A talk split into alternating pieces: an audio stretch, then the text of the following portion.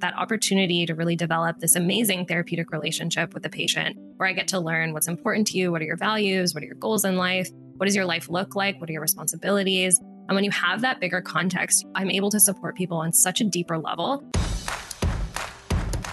Welcome to the Anthropology Podcast. I'm your host, Meghan Walker. As a former naturopathic doctor and anthropologist, I align the intersection of personal performance, purpose, and innovative thinking in badass women working to change the world as entrepreneurs and go getters.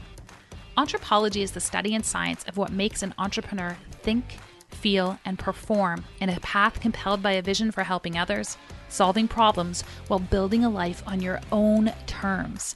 Together, we are exploring the health, mindset, and strategies that distinguish the world's best entrepreneurs. This is the Anthropology Podcast.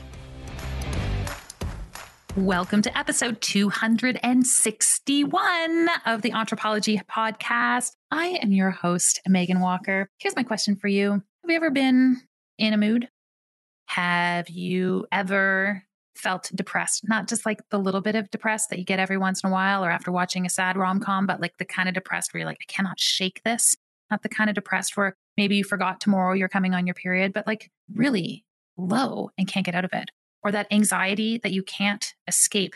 Not the kind of anxiety where I'm about to get on stage in front of 400 people and then it dissipates, but that inescapable anxiety that is pervasive throughout your day. Yeah. So have one in four other people. Mental health issues are not something that remains in the realm of others. Mental health is something that touches all of us.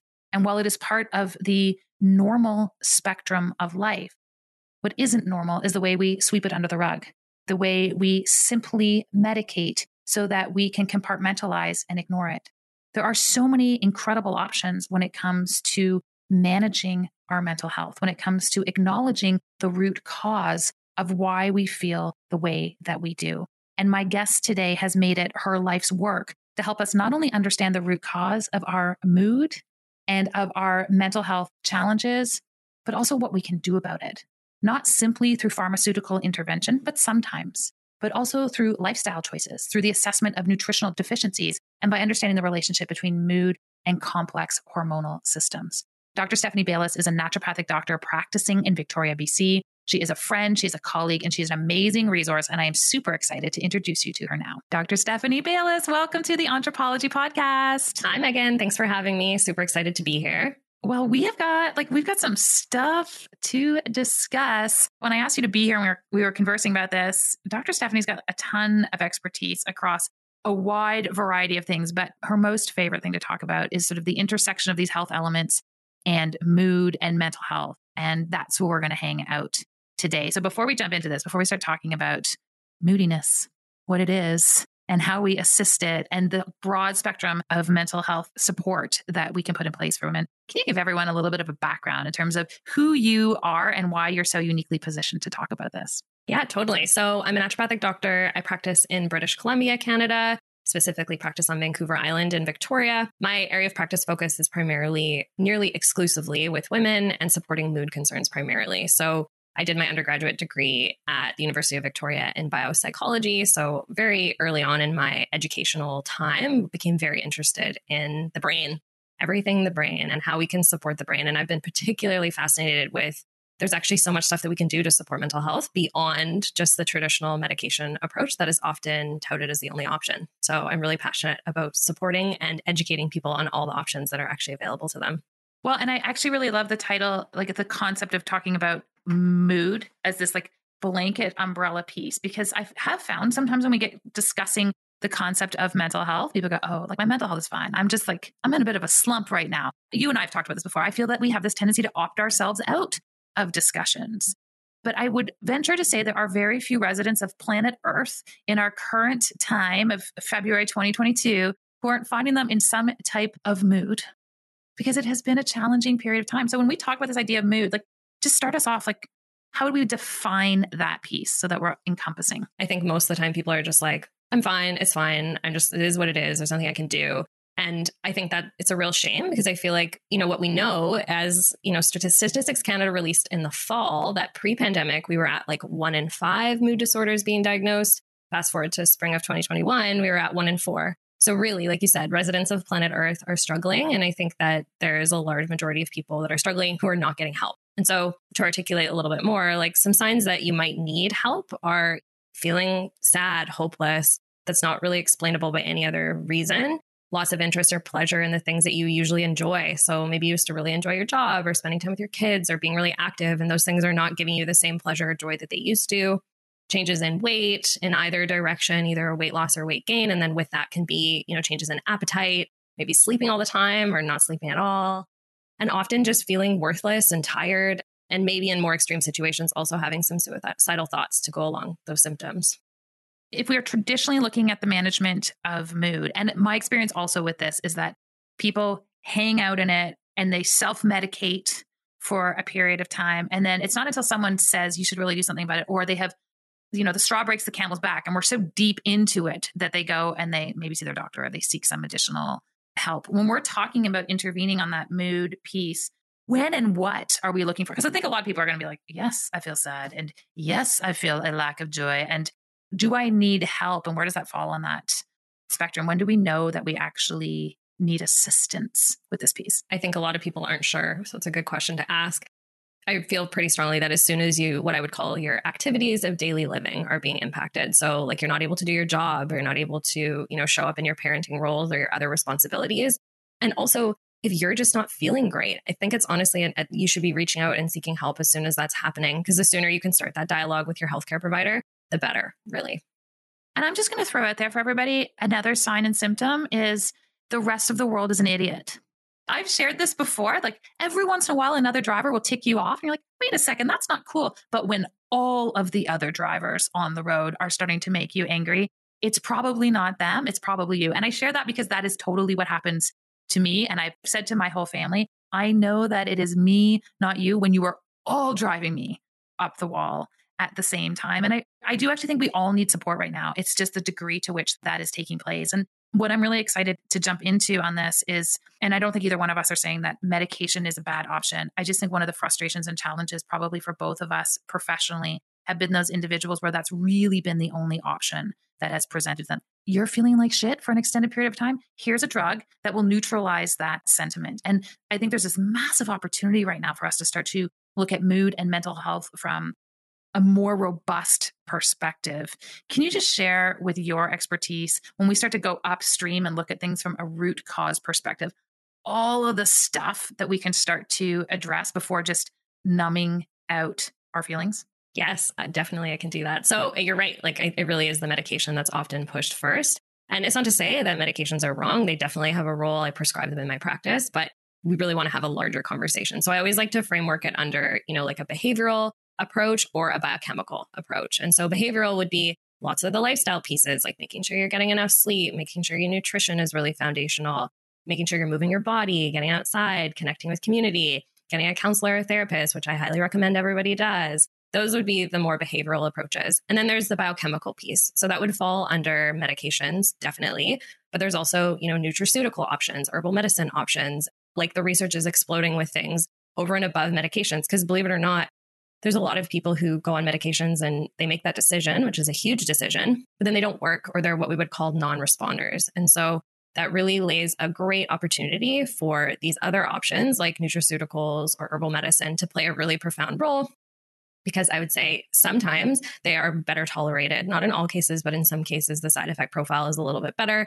If there's a mental health block there of like, I don't want to go on medications, and there's for some reason they're really not wanting to do that, starting something like an herbal medicine or a nutraceutical just sort of opens that door of like, okay, maybe this is going to be the thing that's going to help for a little bit. So then you can engage more with some of those lifestyle behavioral pieces that are also going to have a big impact. To be very clear for everyone listening, there's no part of us that are like anti medication on this. I suspect, well, I'll just share where I'm coming from is that nine times out of 10, we probably have a ton of other options before we have to leverage that tool. And what becomes challenging as a clinician is being aware that there are all of these contributing factors that we can start to address in someone's health. And they're frequently overlooked, either the lack of experience in a prescribing physician's office or an overstretched and pressured healthcare system that doesn't have time to unpack those pieces. For anyone who has made that choice, had that choice offered to them, know people who are on that. And listen, probably a third of our middle aged population is like sitting or leveraging or has a prescription for some type of antidepressant right now. So we're not talking about a small percentage of the population.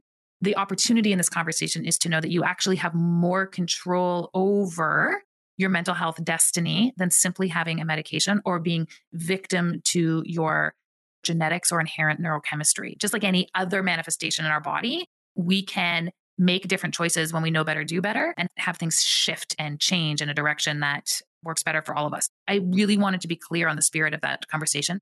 So, also, we don't have to answer every conversation with, it's okay if you're on medication, but. So, now that we've established this baseline of awesome tool and we have others, I'd love to get a sense from your experience, uh, Stephanie, around the role that the birth control pill in particular can play in terms of influencing mood. Because I feel like this is often, while we're talking about medication, an elephant in the room when it comes to mood and when it comes to anxiety in women.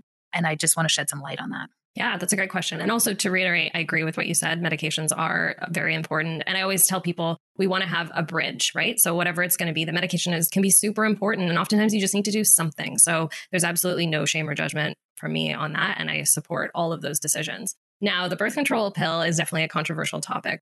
The research is pretty clear there is an, a slight increased risk in depression prevalence in women who are taking a birth control pill. And I would say clinically, I see that happen definitely. All that being said, I would say the large majority of people who are on a birth control pill tolerate it fairly well. There are people, though, where there is the increase in mood symptoms. And it's something that needs to be explored because it's often something that's overlooked. And so that's why having a healthcare provider where you can kind of go deeper on the conversation of like, okay, well, when did the mood symptoms start? Like, what was going on around that time? Oh, okay, you started the birth control pill then, and those sorts of things. And also, let me be clear the birth control pill, a thousand percent plays a very important role for contraception. So I'm not shaming the birth control pill at all. A hundred percent. We're not we're not having a conversation about birth control.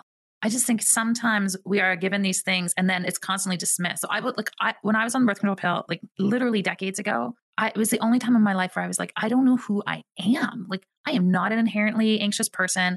My mood is pretty stable. I had no clue who this human was who was like thinking and residing inside my body. And I had to really come to that conclusion and that discovery myself because anytime I would bring it up with that my prescribing physician, they're like, well, there's just no evidence to support that. So there's got to be another explanation. And over the course of my career, I encountered this over and over and over again. There was a dismissal of that association. And so I think it's just important people know. For sure. And I would also say it's a real shame that it's not brought up more. And it's so unfortunate that for women, there is such limited options. Because, you know, if you have a mood disorder and then you're going to be looking at going on some kind of hormonal contraception and there is that increased risk, it sucks, right? Because you're weighing the like, well, I need contraception, but like my mood might tank and I might feel like I'm crawling out of my skin. So it's a hard, tricky place to navigate, definitely. And when your mood tanks, you don't really need the contraception the same way, right? Like, so there's just this downward spiral that can start to take place. We've noted there is an association with the birth control pill. Can we just speak generally about the relationship between hormones, hormonal fluctuation, and mood beyond this sort of standard colloquial, are you on your period? The most like horrid thing that we could possibly ask women. Can we get much more clinical than that in terms of understanding the relationship between uh, hormones and our mood? Foundationally, women are at at least twice of a risk than men for depression. So, right away, right there, we know there probably is a reason for that. And really, these hormonal fluctuations that happen naturally across the course of a woman's life are playing into that to some extent. You know, some examples are things like PMS, which you kind of mentioned. You know, one in three women will experience pretty intense PMS symptoms, specifically mood ones depression in menopause, you know, it can be some studies are showing it's like up to 40% of women who transition through perimenopause to menopause experience depression. Same thing happens postpartum, after pregnancy, and then through adolescence, the hormonal changes that happen then too. So there definitely is a very clear hormonal connection that's happening. And it's not necessarily that like estrogen is low or progesterone is low or vice versa. It's definitely just we we know now it's more of the sensitivity to those hormonal fluctuations that are likely triggering some of those mood symptoms that are coming up. And so it's good to know that there is actually options for supporting those transitions for people. And it doesn't necessarily just need to be like put your head down and suffer through it. What are some of those treatment options? Good question. I mean, for PMS, there's great options. I mean, obviously, without saying more, but like medications are a, a solution for a lot of people on that front for sure. And then when we're thinking about like naturopathic or nutraceutical options, one of the herbs that's been studied a lot is something called chaste tree or vitex is a really good option for PMS. Calcium supplementation, treating and correcting a vitamin D deficiency is going to be important in those circumstances. And then for perimenopause to menopause, similar things can be useful, like the ones I just mentioned. And also HRT or hormone replacement therapy does have a role in those times as well.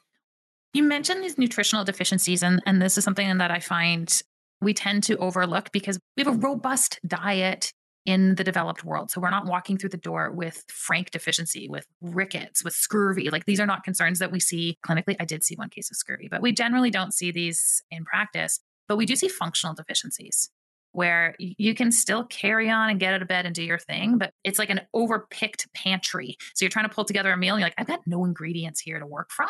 And so it's harder for the body. And so when you are assessing someone with respect to mood, what type of nutritional profiles are you looking at and what are you seeing? From a dietary perspective, often one of the bigger, I will say, red flags or nutritional areas where we're not seeing optimization happening is with protein. That's a big one. I see this very commonly in women. I honestly think a lot of the people walking through my door, if they knew beforehand just the really important role that protein plays, a lot of symptoms can be improved with just optimizing that in your diet and making sure you're getting an adequate amount of protein, breakfast, lunch, and dinner, not just with dinner. And protein doesn't necessarily mean just meat. There also is vegetarian protein options too, like beans, lentils, legumes. And then iron deficiency is huge. That's another big one that will impact mood kind of across the lifespan. It's not just if you're having a heavy period in your 20s, it's something that can happen all across a woman's life. So you really want to make sure that's getting assessed. And then, of course, I can't not say vitamin D is going to be another big one that you want to make sure is getting looked at and assessed because we live in a super dark place during the winter. And just being in Canada, we're not getting the amazing sun exposure that we want to be getting all year round. Can we just talk a little bit and unpack this notion of a vegetarian diet? I'm going to just push you to the brink of no, it's great of all of these pieces. But when we do look at the literature, there is evidence to support that there's an increased risk of anxiety and depression in vegan and vegetarian women. Is that your experience clinically? Yes.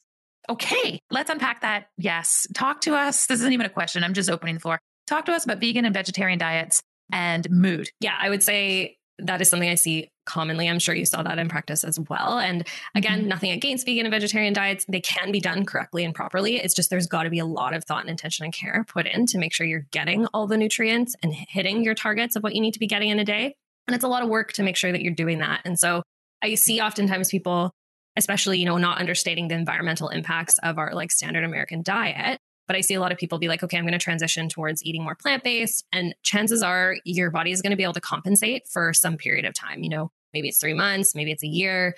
There's a period of time where you're not necessarily feeling those deficiencies starting to creep in, primarily protein, maybe fatty acids being a, another one, iron being another one. Your body's going to compensate. And then at some point, they'll, and if again, you're not doing it properly, and like a grilled cheese and like fries and like a cheeseburger is chips is your standard vegan or vegetarian diet, that is obviously not going to be very nutritionally sound, your body's not going to be able to continue to compensate. And then they land in my chair and they're like, okay, I feel, you know, fatigued, drained, mentally flat.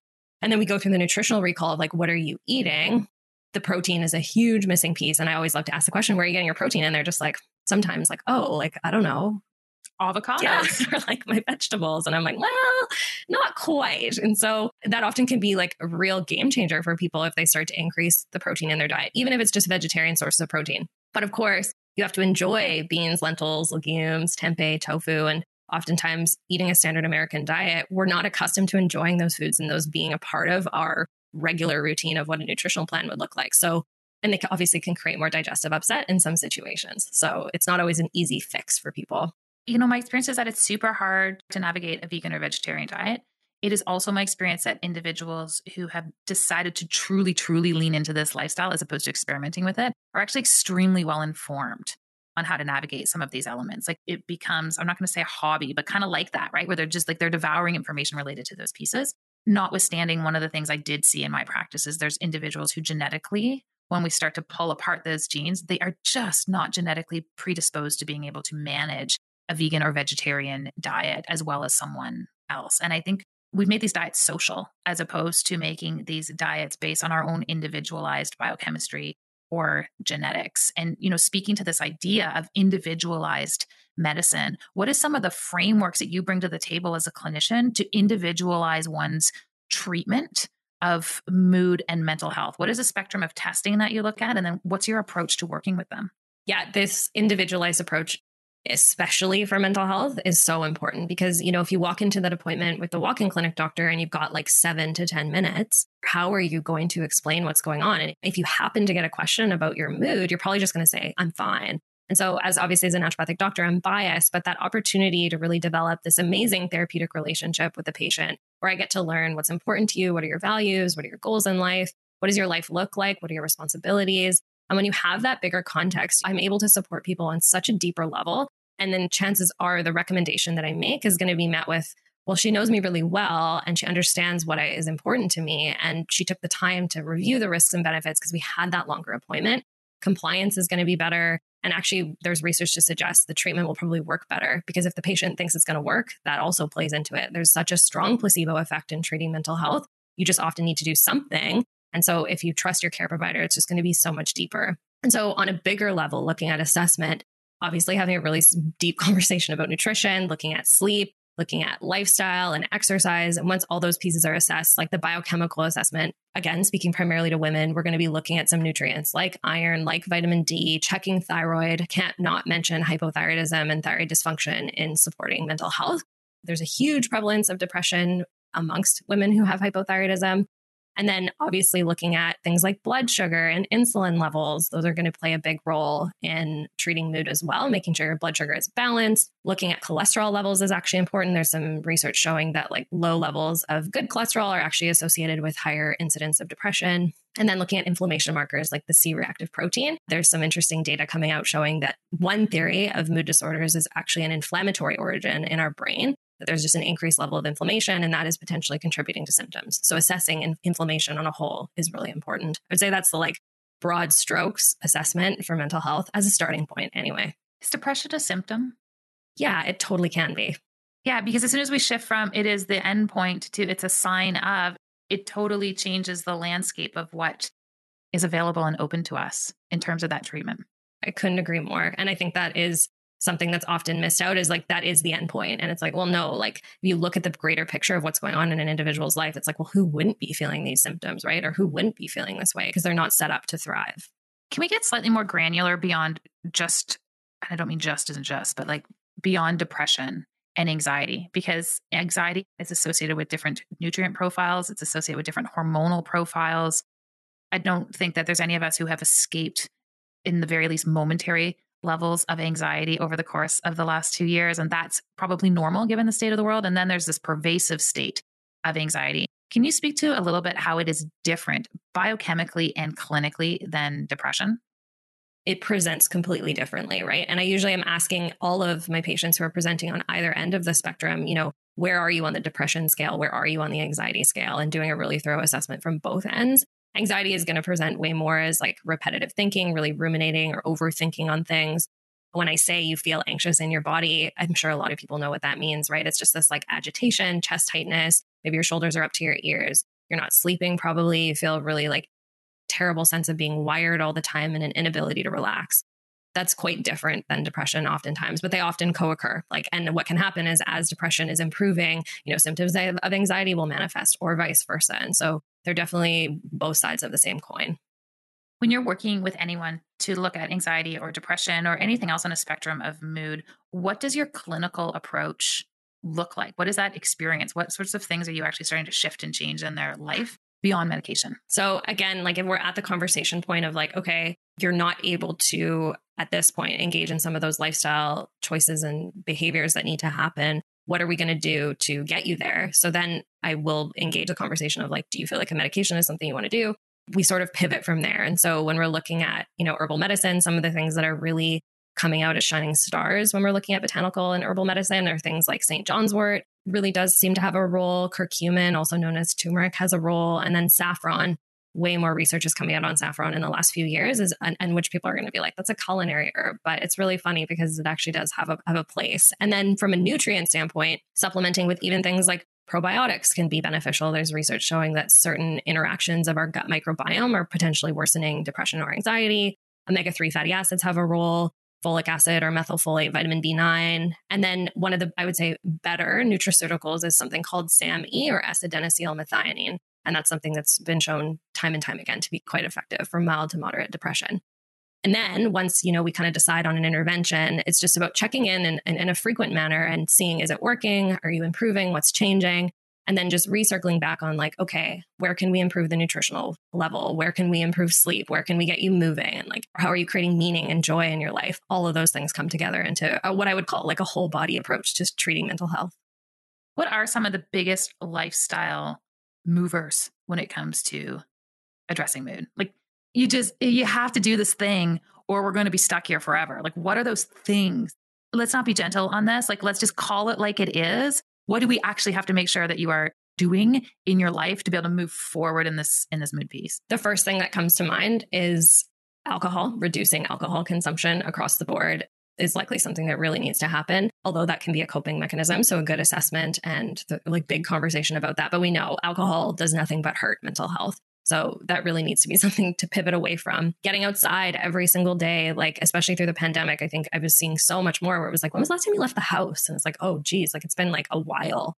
If you don't have a pet, you know, and you don't have to walk your dog, you're maybe not going outside. So like sometimes my recommendation would be so simple, like get outside, go and sit on a bench if you don't even feel like you can walk. Like just do that for 10 minutes. And then it's like, wow, I like feel more alive. Sleeping, getting eight hours of sleep. There's been lots of guests on Meghan's podcast talking about the importance of sleep. We could talk about that forever, but you need eight hours, seven, eight hours. It's very important. I can't say that enough. What about exercise? So that falls into the like getting outside thing. So if I say like we always are talking about like what can you do, right? So is it like obviously it's so so so important. I mean, Health Canada recommends like 150 minutes of moderate to intense physical activity per week.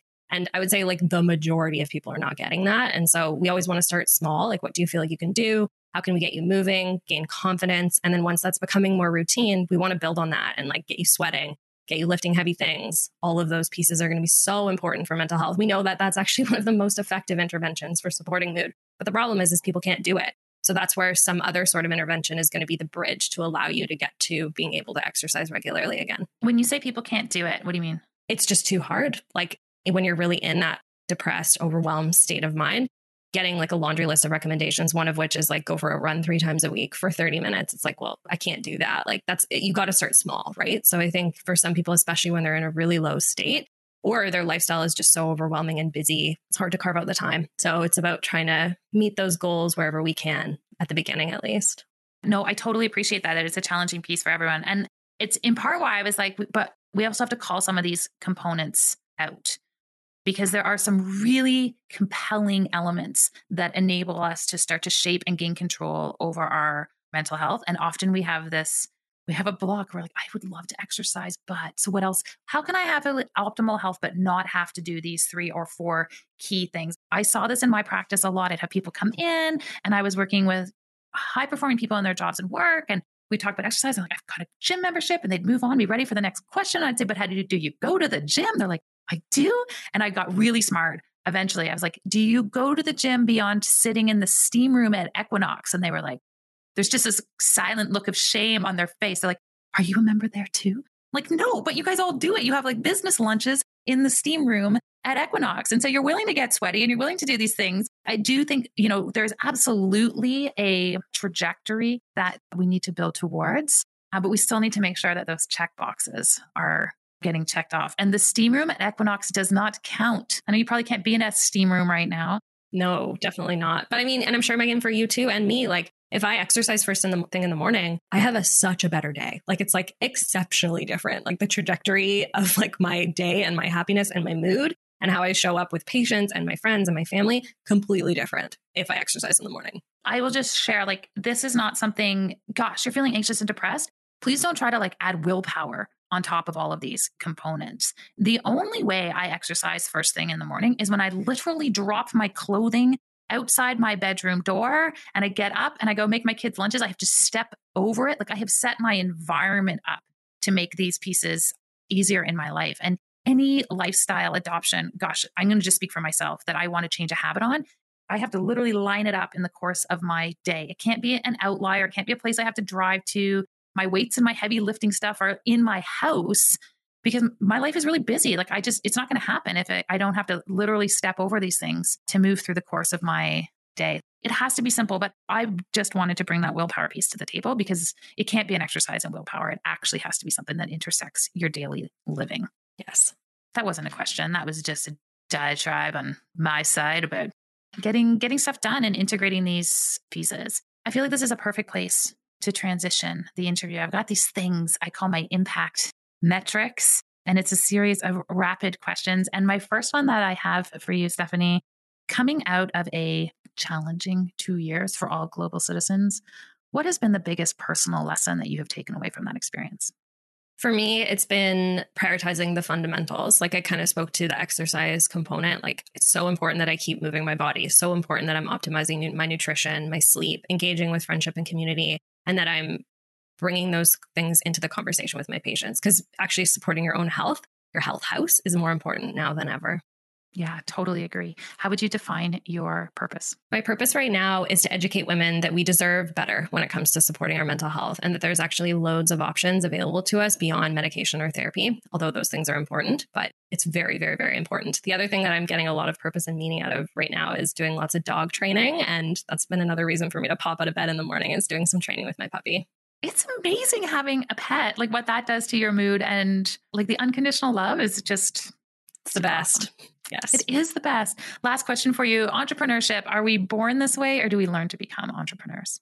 I think it's both. For me, I think I was probably born with it to some extent, but it was definitely modeled to me throughout my life, uh, being in a family of entrepreneurs. So I think it's I think it's a mix for people. Dr. Stephanie Bayliss, it is always so much fun to be able to hang out with you. Where are we sending people so that they can learn a little bit more about the work that you are doing and to get them started with some resources for their mood and mental health? I'm probably the most active on Instagram. So at Dr. Stephanie Bayliss. And I know, Meghan, you'll link all these things up in the bio of the podcast episode. We will. And I know you've got an amazing mini training on a whole body approach to mood and energy. So I'm going to make sure that we stick that into our show notes as well. Dr. Stephanie Bayliss, thanks for being here. Thank you for having me. This was great. Pretty spectacular. I love Dr. Stephanie Bayliss. I love her. I love her passion. I love how grounded she is. She is so compassionate and just a woman filled with so many incredible solutions. I encourage you to follow her online to check out the amazing gift that she offered all of us. You're going to be able to access that in our show notes by heading over to meghanwalker.com forward slash podcast. It is the middle of the winter. It is a hard time to stay happy and focused and productive if you want to hang out with other people just like you, people who want to have impact on the world. I encourage you to come and hang in our online collective, the Anthropology Collective. You can find us on Facebook at Facebook forward slash groups forward slash Anthropology Collectives. I am your host, Meghan Walker. Until next week, I am wishing you an amazing week of impact. I will talk to you again soon.